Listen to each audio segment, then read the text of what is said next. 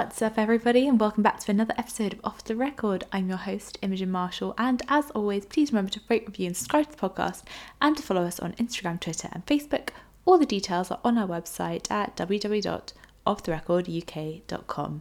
Now, first, of course, we've got the news. So this week is obviously ACM week, so we can see all the artists are gearing up for that. There'll be performances from Mickey Guyton, Maren Morris. Um, we've got even one for Taylor Swift performing her single Betty, and so many more. So make sure to have a keep your eyes peeled for the highlights of that. This week, uh, the Destination Country team will be hosting striking matches on our series of Happy Half Hours this Thursday, along with the pre recorded show on Sunday, supported by Tim Prottey-Jones. Congratulations to Russell Dickerson and wife Kailey, who welcomed their first child, baby boy Remington Edward Dickerson, on Thursday, September 10th. So, congratulations to them. Lee Brice has announced his Hey World album track listing. It will include the title track and his hit One of Them Girls. Tanya Tucker is also set to release a new live True from the Troubadour album, so we're excited about that one. And in terms of releases of this week, make sure to go and check out Mickey Guyton's EP Bridges, that is available everywhere now. It's absolutely stunning, really stellar songwriting, and really deep deep delves into some deep issues through her songwriting. So have a check of that one out. And that's been your news for this week.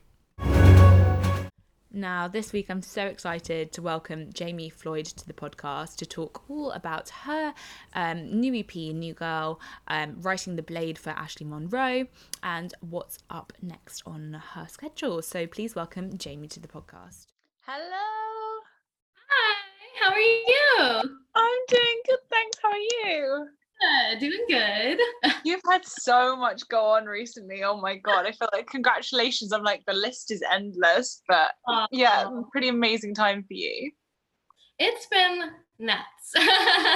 it's been awesome, and I just kind of am like, um, just taking it all as it comes, and, Yeah, and kind of going.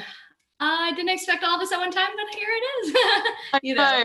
It's kind of like one of those things where yeah, it probably didn't feel like 2020 was going to be the year that all this happened, but then like I just remember your your EP release party and thinking back to that and just thinking would we ever have predicted that this was going to be how this year would go? No. I mean, I because January and February um, and March actually were amazing.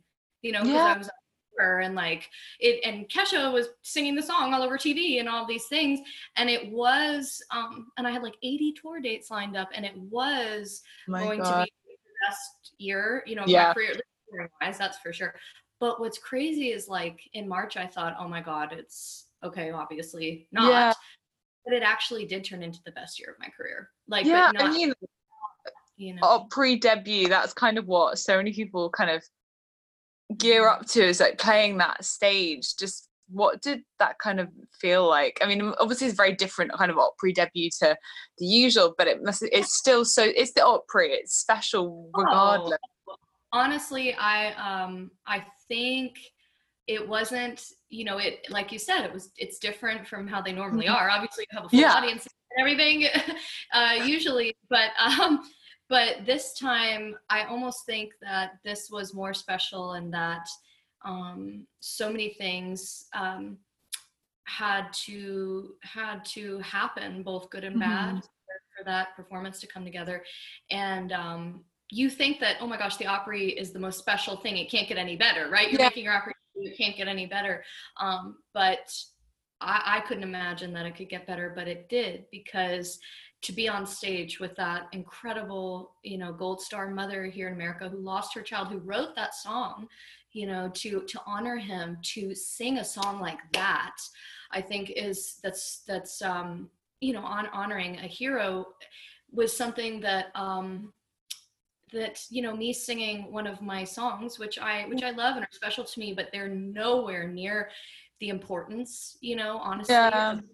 Life and that and their family and so to to be on the opry stage with that incredible person you know Yeah. and, and helping her um, kind of have closure with that. And it was just such a magical moment. And the fact that we were alone in the Opry was almost like Almost Like- spiritual in a way, like it it was like your own private moment with it and you could never Mm. have that you know when do you get that right like when do you get that your own private moment on the I was gonna say it must be kind of like I always think that way with performance. Like you obviously when you have a song that you care so much about Mhm. and you get so in your feels and then you kind of like because quite often people will close their eyes and then they open them and it's like, oh, I've just had this really like special, intimate, kind of personal moment that all these people have just watched.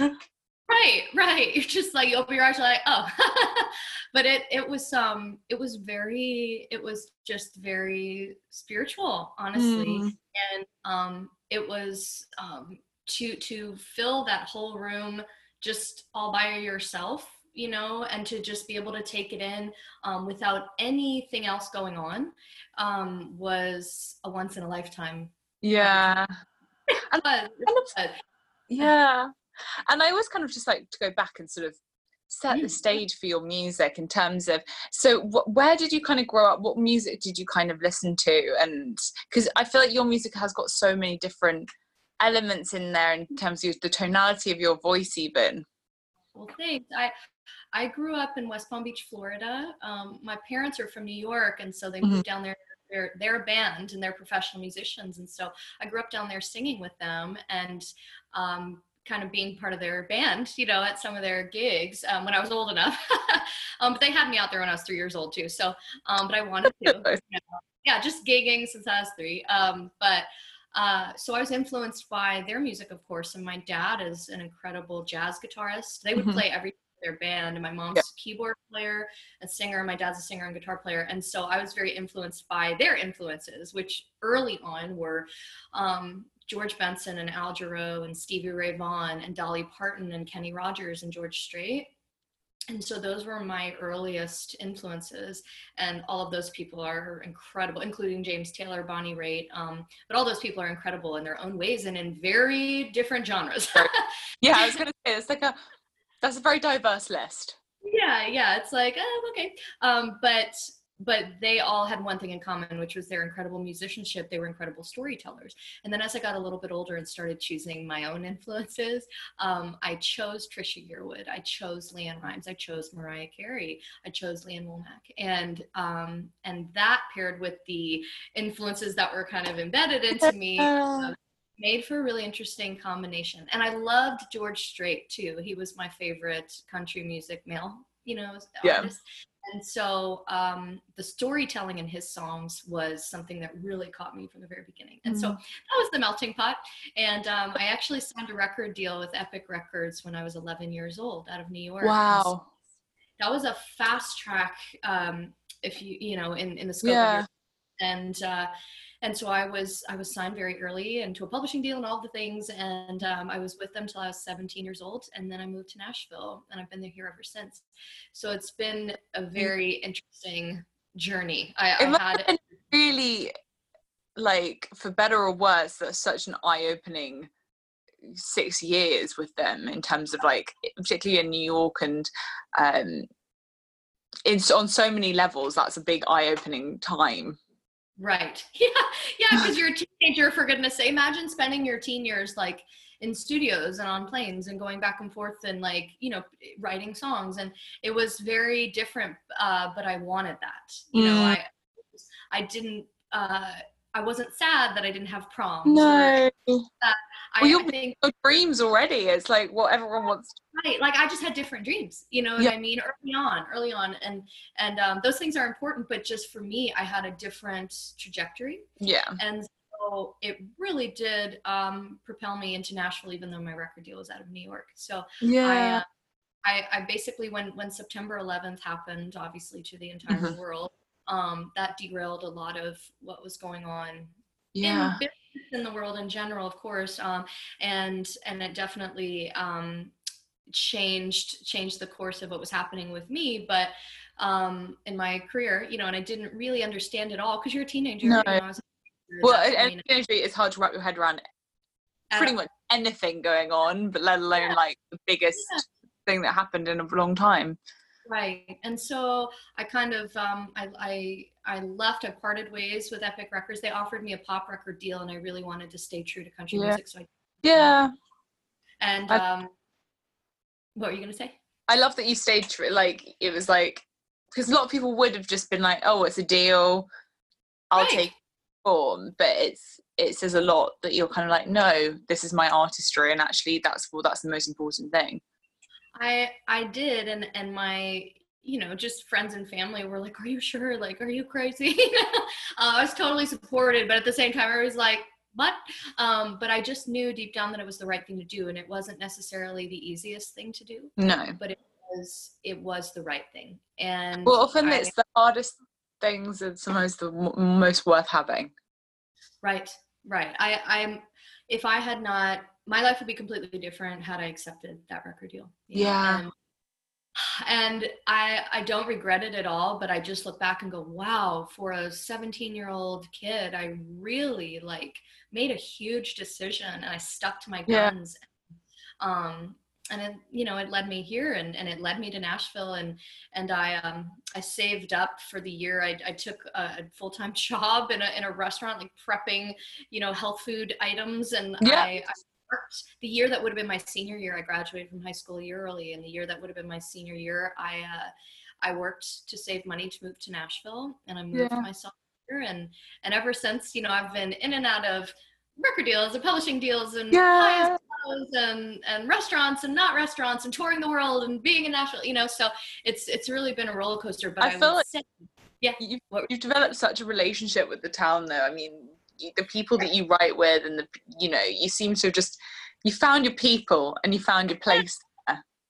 yeah, I will say the the most amazing uh, example of that early on was when I moved to Nashville. I um, within two months of moving here, I met John Osborne from Brothers Osborne.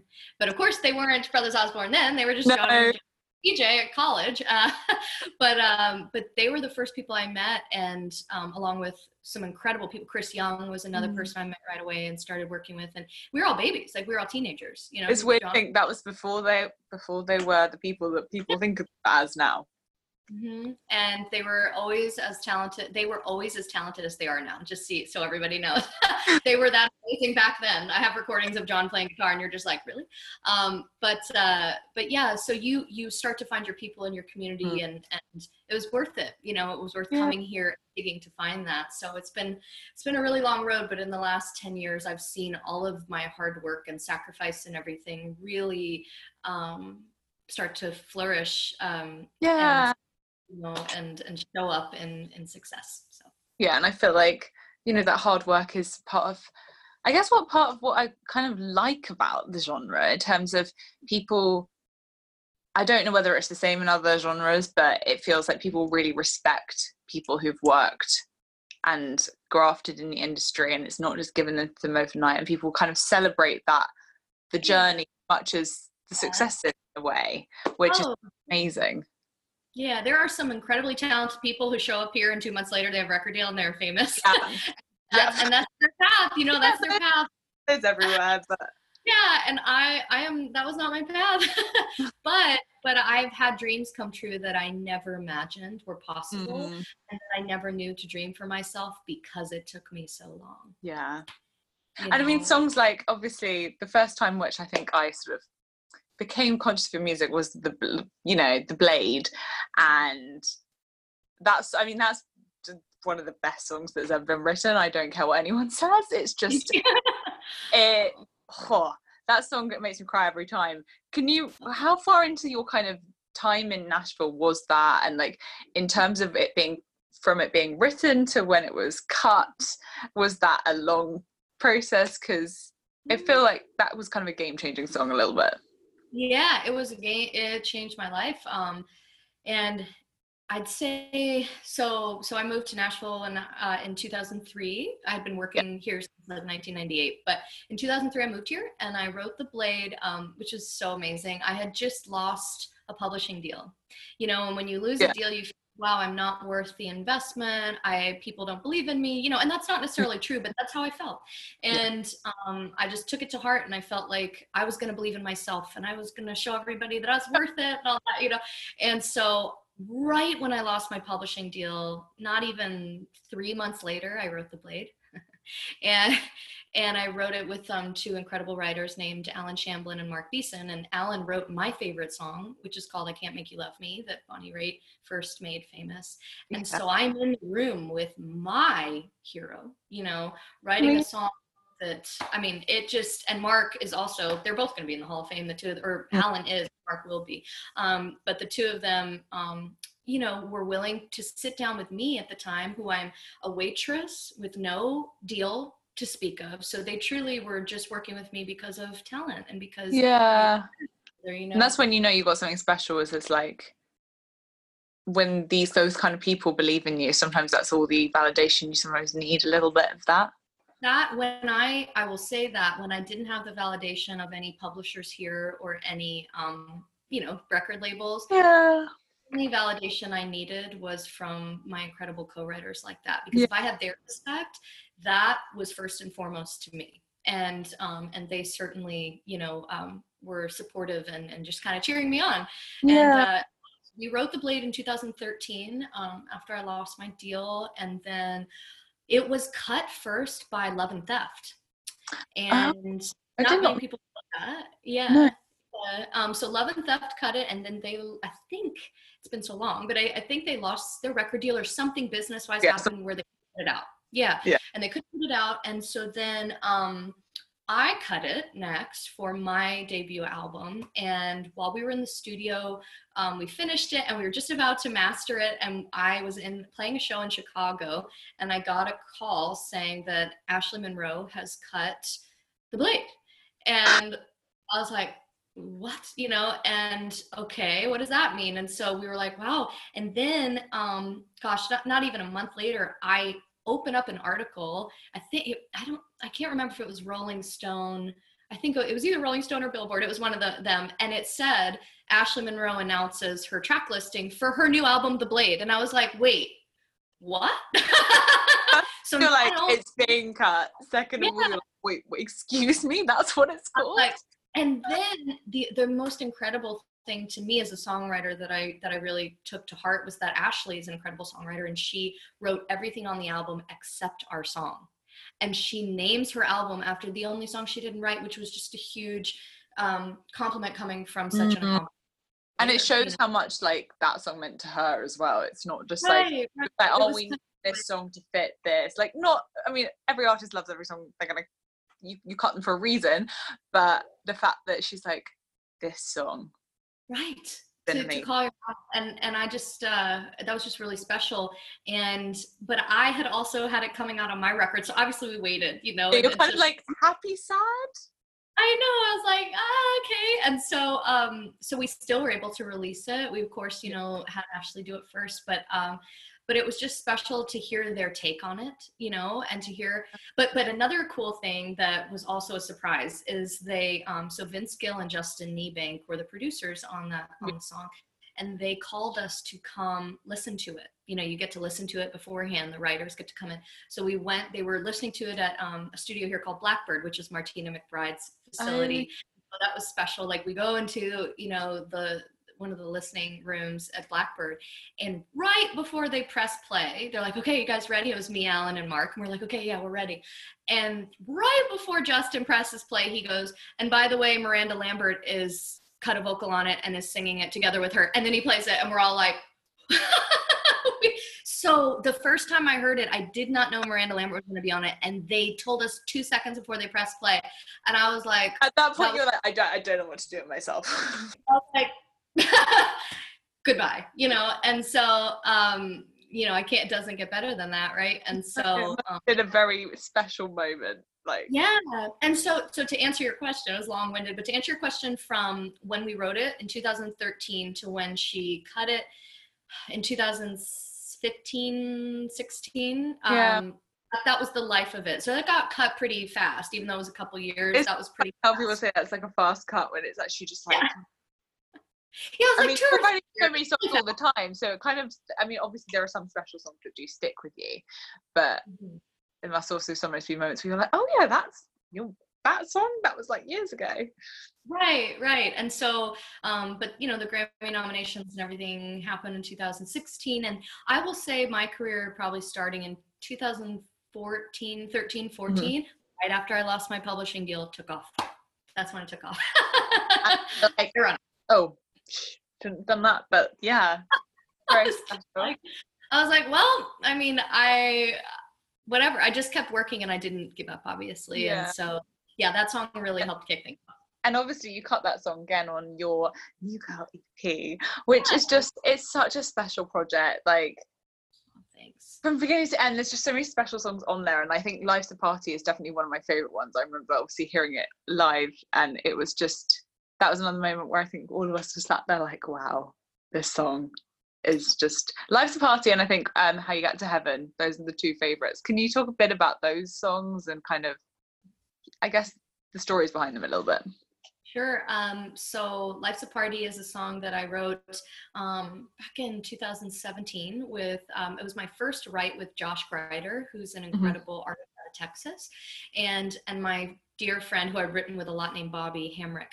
And uh, the three of us um, got in the room that day and I had had this idea about how life is a party and how Yeah. it is, you know, um, similar to um, a party and life are very similar. You know, people show up or leave, and all those comparisons that we use in the song, and they they loved it, and we just kind of jumped on it, and it was a very easy song to write, believe it or not, Yeah. because there was so much there. You know, there there Yeah. was so much you could say, and But I uh, guess it's that when you start with the comparisons, then you're just saying like, and then the Yeah. songs. That's the song. Oh yeah, it just kind of really flowed out because, and we were so excited, you know, as we got all those comparisons and put the puzzle pieces together. We were like, ah, and um, and the song for me is a real full circle because you know, I at first to me it was a love song, and then it Mhm. represented heartbreak, and then it finally represented like redemptive kind of love and how you really never know who's coming to the party, you know. yeah, it's um, kind of like that full circle.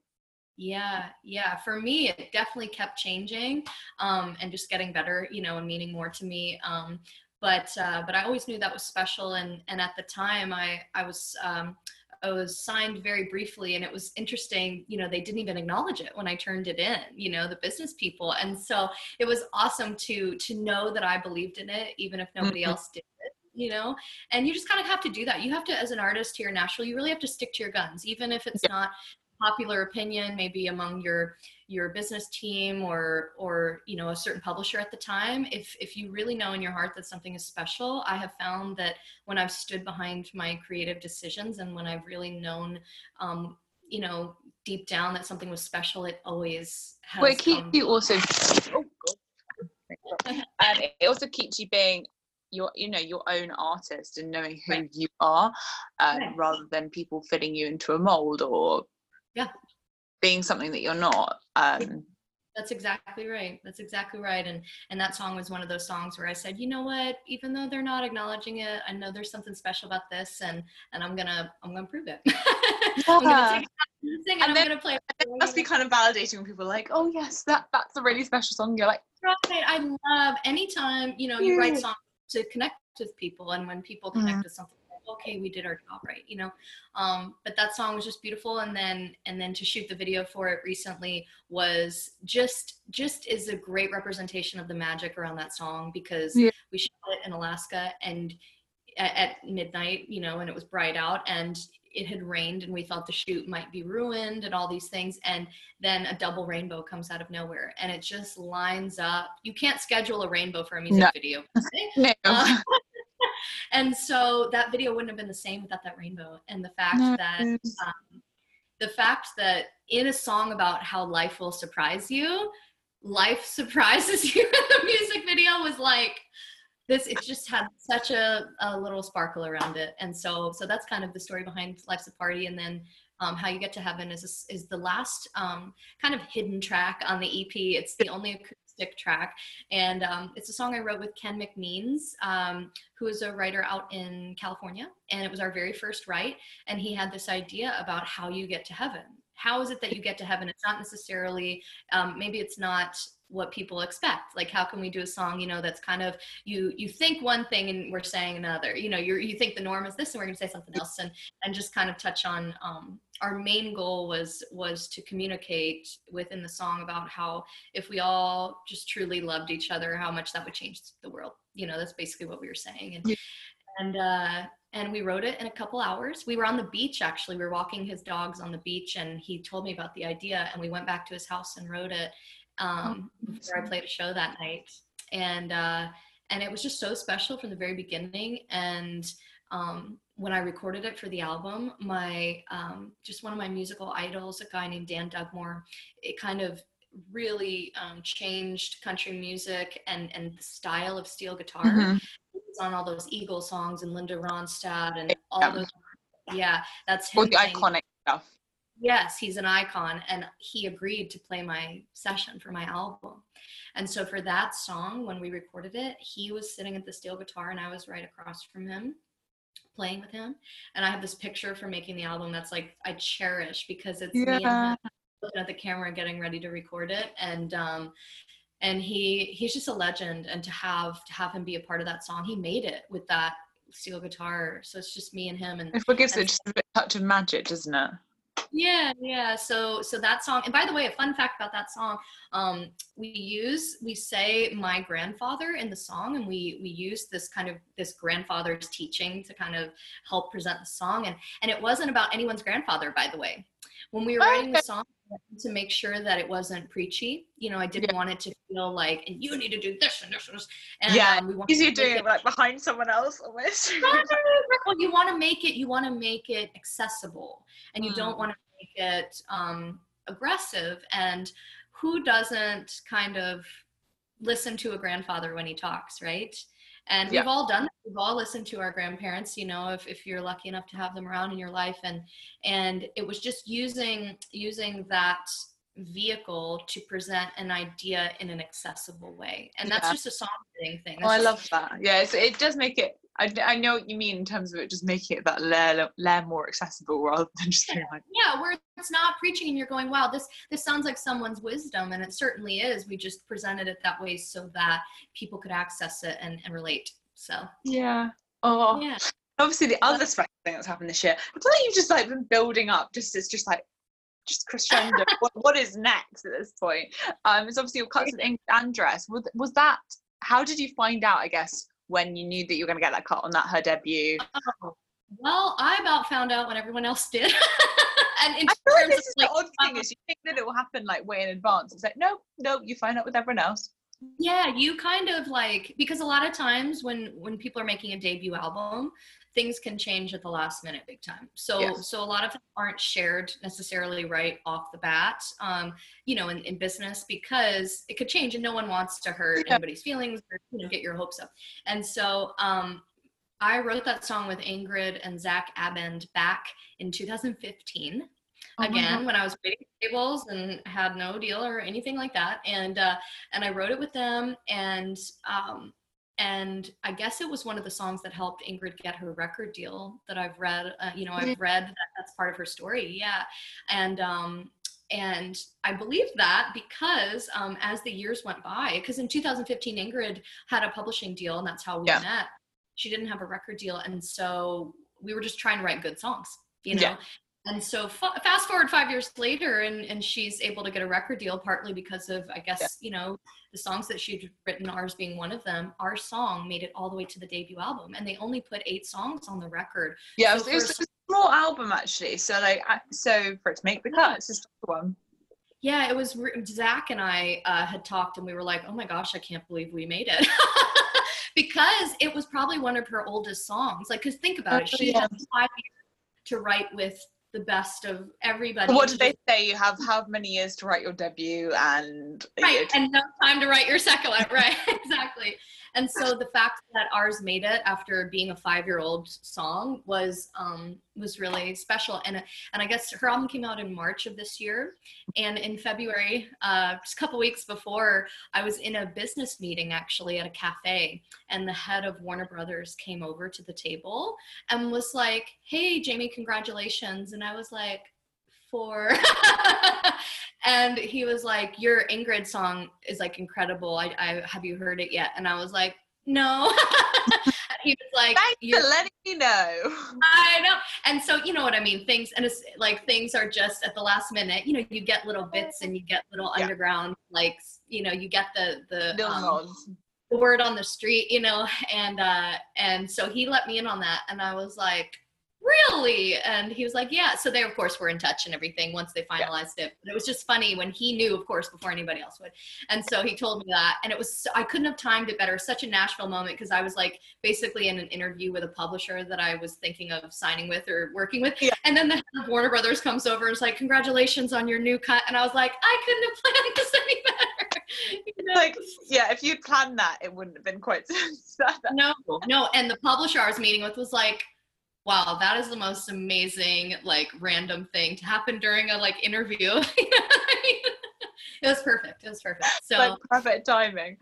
Oh uh, so i guess i mean you've had so much happen but what is next kind of in terms of your rest of your year? You've obviously had music video out and all these exciting things but i guess what's next? Yeah um so i um I have I I can't talk details yet, but I have um have what looks like a couple really um other kind of major songs that are going to come out um, that are being recorded um, and it's all in the pop world by the way by mm-hmm. and it's people that I've um, that I've really admired for yeah. for years and uh, and big surprises to me. So um, so I definitely have some some songs that I've written that are coming out by the artists. Um, and uh, I, I just have to keep my mouth shut a bit longer. but but that's really exciting. on socials, follow you, and then yeah, yeah exactly. Yeah. Just you know, um, but but you know, certain things you can't announce obviously before they do. So um, so I can just say that there's a few artists that I have just idolized for a long time, and their voices are spectacular. That that have recorded songs of mine. Oh, um, oh yeah, and then um, and then I've got um, so I'm writing all the music for a brand new Broadway musical called The King's Wife. And I don't know if you know that, uh, but there's, what'd you say? That's, I just said that's amazing. Yeah. so, and speaking of you all, um, I know that we've been, um, I know that my, um, just our whole camp and everything has um, been in talks with um, the West End kind of as well about potentially, um, you know, who knows? The sky's the limit. It could be New York, it could be the West End, it could be anywhere um, where we kind of come and, and start to uh, work on work on our stage situation. Um, but who knows? You might see me in London, you know, with our oh, production. But, but, it has ties. It has ties. The the reason the West End um, might be someplace we come is uh, is so the the play is called The King's Wife, and it's um, about the relationship of Catherine of Aragon and Anne Boleyn and Henry VIII.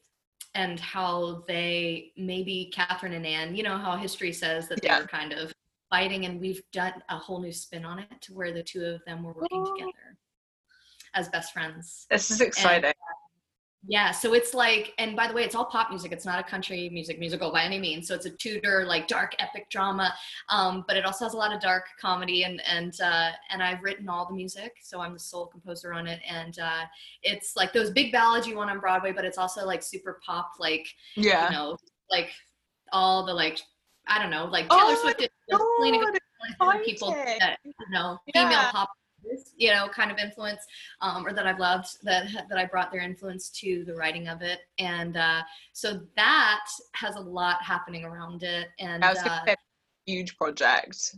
Um, mm. Must be really different as well, like a completely different thing to be working on, which is really cool. Yeah, yeah. So that's happening, and then um, I don't have an exact date for you, but I'm in kind of like a, a writing, like little our little writing team uh, slash band called the Three of Us, and it's um, me and Madi Diaz and Wrabel. Yeah. Um, and we wrote. I, I recognize the name your social. Yeah, yeah. We wrote the Kesha single that that came yeah. out um, this year together called Resentment, and um, we just that was our first cut together, which is amazing. And and so the three of us decided to put our song demos um, online, so you know people can hear them. And we put out our songs, and so we have another song that's going to come out soon, um, and uh, we're just working on it now. But we, so we have a new release, and we just kind we all have our own separate artist careers. And, yeah Madi is going to come out with an album that is going to blow everyone's mind, and so is Wrabel. So we're all working on our own things, but at the It- same time, but it's cool to come together as well and have something. yeah, with yeah. We just wrote the other day. Yeah, we just wrote the other day, um, and we were just planning our new release. So that's something that's coming. That's really exciting, and um, I think I'll go in and, and start on new music too soon because I'll be touring again. I'm already booking, just like all of us are booking 2021 right now. So, so yeah. Um, so 2021's tour schedule is is almost booked right now. So I'm really busy. Yeah, Really I imagine. Oh my god. yeah already but and then my my sister is getting married i'll be getting married i just got engaged so all of the things, personal business all the things and so um actually my fiance is nominated for a ccma right now in canada um his band called sons of daughters It's just like the list continues, like the amount of things that just it's yeah i would bring him in for you to say hi to him but he's he's not here the joys of zoom it. um, so just lots has has happened. In August, I played the Grand Ole Opry. The CMT debut happened, and I got engaged. And I cannot, I could never have crammed all those things into one month, but somehow we did. so It's incredible. Well, I just it couldn't happen to a, better artist and a nicer person. So I'm thrilled for everything that's happening for you. Um, and just hopefully when let's get a vaccine so everyone can come over and um, yeah, excited to hear about, more about all the projects that you've got going on. So thank you, Jamie. me too. Thank you so much for having me. no, Billy, and hopefully chat to you soon. yes, I would love that. Have a great rest of your day and a great weekend. Yes, you too. Bye. Bye. Bye. Bye. So thank you so much to Jamie for that. And that will do for another episode of Off the Record. Make sure to tune in next week for another episode and have a great week. Bye, y'all.